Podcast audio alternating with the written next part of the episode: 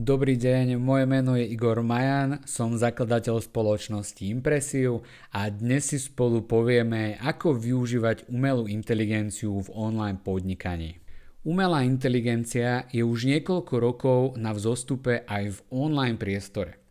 Možno ste už postrehli rôznych chatbotov, všimli si zmeny algoritmov v Google alebo zistili, že o tvorbu textu či obrázku už môžete požiadať nielen fyzickú osobu.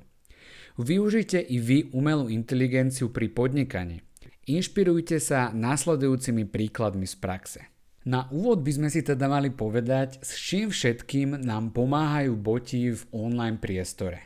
Za posledné roky zažívame ich rozmach. Automatizovaní boti dokážu pracovať bez ľudského zásahu a urychlovať či lepšie kontrolovať určité procesy. Ide o softverové roboty vyvinuté na vykonávanie špecifických úloh na internete. V oblasti podnikania nám pomáhajú napríklad s následovnými úlohami. Môže to byť prehľadávanie webových stránok a analýza ich obsahu pre zrelevantnenie odpovedí na vyhľadávacie dopity používateľov. Taktiež to môže byť napríklad kontrola plagiatorstva alebo prinášanie tých najlepších ponúk. Ďalej to môže byť prinášanie aktuálnych informácií v spravodajstve vybranej oblasti podnikania či počasí. No a v neposlednom rade to môže byť tvorba samotného obsahu v podobe textov, obrázkov alebo dokonca videí. Ako využívať umelú inteligenciu v online podnikaní? Umelá inteligencia na podporu content marketingu. Predstavte si napríklad apku, ktorá vám vytvorí nový článok či obrázok. Áno, už aj v našich končinách sa k takýmto apkám dostanete. A to dokonca bezplatne. Zatiaľ sme mali možnosť vyskúšať napríklad nástroj Cyril alebo chatbota Chat GTP. Tieto nástroje vedia zadaný text parafrazovať, pomôcť vám s definíciou pojmu alebo vytvoriť nový text alebo obrázok na základe nejakého kľúčového slova. Tieto online nástroje však majú stále tendenciu vytvárať pridlhé vety, v ktorých sa občas zamotajú alebo zacyklia. Preto je stále potrebná kontrola a editácia zo strany fyzickej osoby, teda od vás. Každopádne ich možno využiť ako pomocníka v online marketingu pri tvorbe textov na stránku, PR článkov, reklám a tak ďalej. A to je naozaj skvelé. Chatboti, ktorí za vás vyriešia problém so zákazníkom. Určite ste sa už stretli s online chatbotmi v zákazníckej podpore. Používajú ich veľké spoločnosti ako napríklad Google, Amazon, Rainer či Revolut. Chatboti sú schopní simulovať konverzáciu obvyklú medzi ľuďmi na základe strojového učenia a stanovených pravidel. Navyše umožňujú komunikovať v reálnom čase s množstvom užívateľov naraz, pritom s každým personalizovane.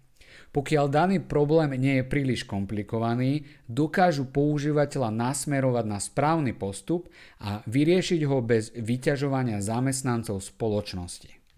Chatboti na vylepšenie výkonu webu. Bývajú začlenení do webových stránok na zlepšenie personalizácie a predajného výkonu web stránky alebo e-shopu. Registrujeme ich ako vyskakovacie okienko typu napríklad Dobrý deň, s čím vám môžem pomôcť? Dalo by sa povedať, že majú najmä funkciu nákupných asistentov. Navyše s non-stop odozvou nasmerujú používateľa k akcii a zároveň mu pripomenú, že služby daného webu sú mu k dispozícii na mieru. Napomáha to k priamejšej konverznej ceste a uľahčuje celý nákup, respektíve objednávkový proces. Boti špičkovo pracujúci s informáciami.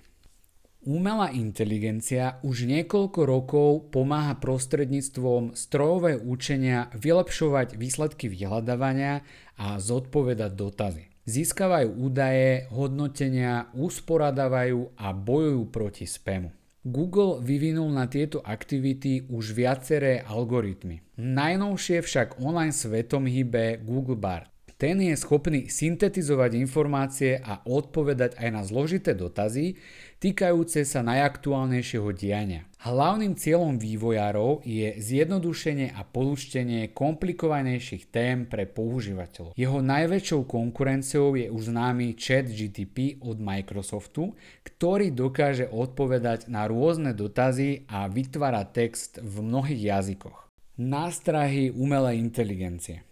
Aj v tomto prípade platí dobrý sluha, ale zlý pán. Botov treba stále kontrolovať a usmerňovať, aby sa nevymkli spod kontroly a nespôsobili v online priestore paseku. Ich ďalšou nevýhodou je, že pri mnohých procesoch zatiaľ nedokážu ísť úplne do hĺbky. Stále robia chyby, respektíve ich výsledky nie sú 100% a z času na čas musí kormidlo prevziať fyzická osoba.